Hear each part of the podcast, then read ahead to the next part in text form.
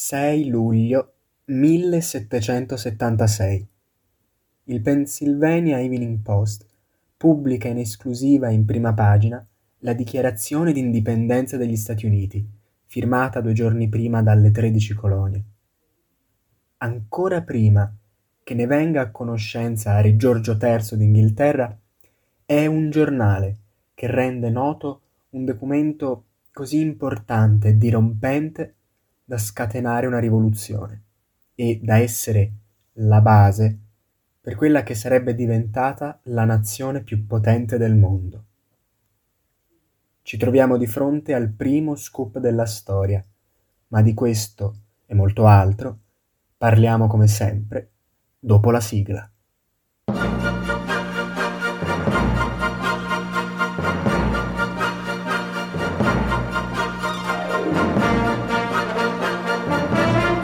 Quarto potere. Storie di giornalismo. A cura di Federico Spagna.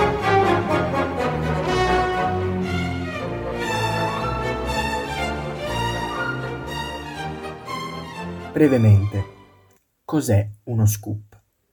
Si può definire scoop un colpo giornalistico, un'esclusiva che una testata riesce a ottenere e più in generale una notizia sensazionale che vende molto e a chi la pubblica procura molte grane.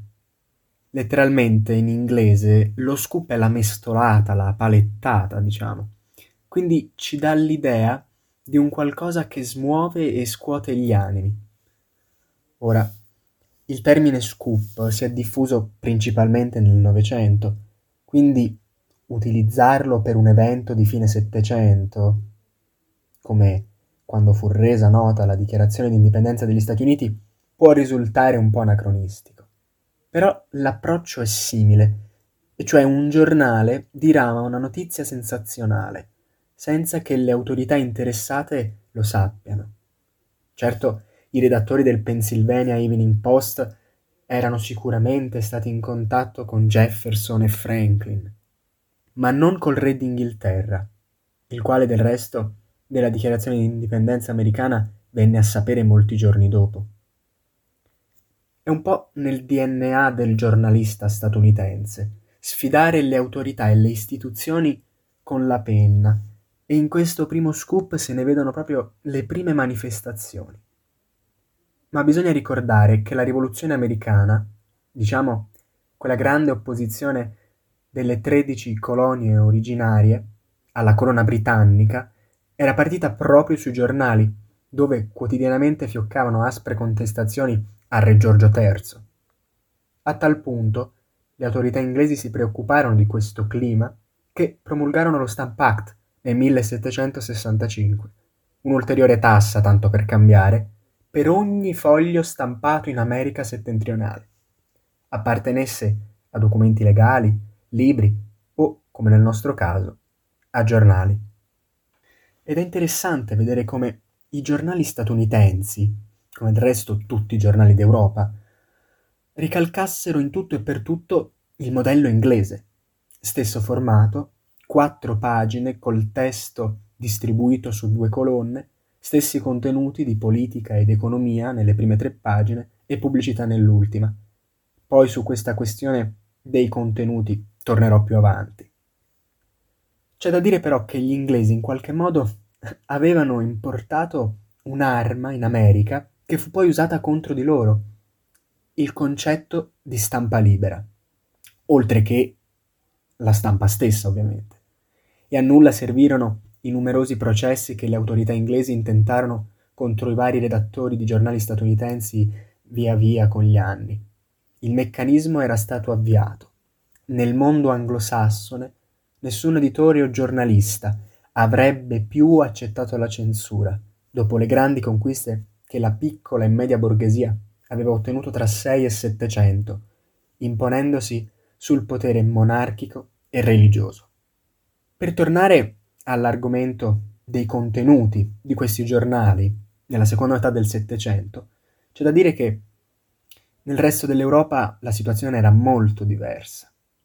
I poteri monarchico e religioso che ho appena citato avevano infatti un forte controllo sulla stampa nel continente. E basti pensare all'Italia, dove l'unica oasi per una stampa libera, o parzialmente tale per l'epoca, era Venezia, da sempre capitale vivace dell'editoria. Ma nel resto della penisola i vari regni educati e lo Stato pontificio esercitavano una rigida censura. In quest'epoca, nel Settecento, quando il giornalismo è ancora al suo inizio, a testimoniare l'assenza di stampa libera e la grande quantità di riviste letterarie.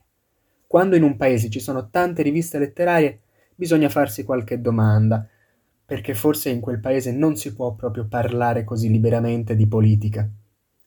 Questo perché la letteratura, il dibattito artistico, diciamo così, non era pericoloso, o almeno non era visto tale all'epoca.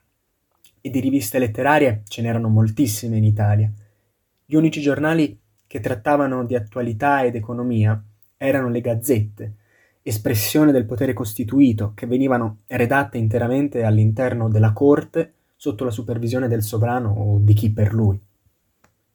La situazione non era poi molto diversa in altre realtà europee come la Spagna, la Francia e la Russia in particolare, dove la prima tipografia autoctona fu aperta solo nel 1668.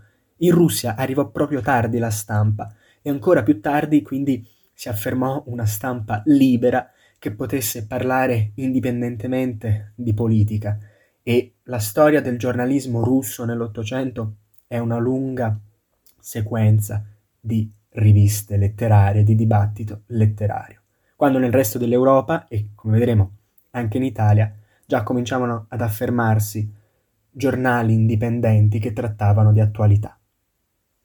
Ma torniamo alla storia da cui siamo partiti, perché con la pubblicazione in esclusiva della dichiarazione di indipendenza degli Stati Uniti non si ha solo il primo scoop della storia, come ho voluto un po' così ehm, definirlo con qualche licenza, ma abbiamo anche simbolicamente la nascita del giornalismo statunitense, del grande giornalismo statunitense, un giornalismo d'inchiesta che agisce al limite del legale per fare luce su scandali politici e non solo, una tendenza alla verità che bisogna raggiungere costi quel che costi, che il giornalismo statunitense ha e che trova poi il suo apice nello scandalo Watergate dello scorso secolo, di cui avremo sicuramente modo di parlare.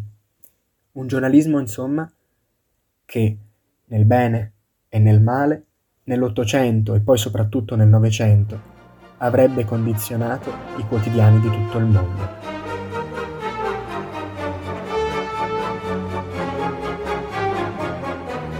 Avete appena ascoltato Quarto Potere, storia di giornalismo, a cura di Federico Spagna. Al prossimo episodio, sempre qui sul Michepod.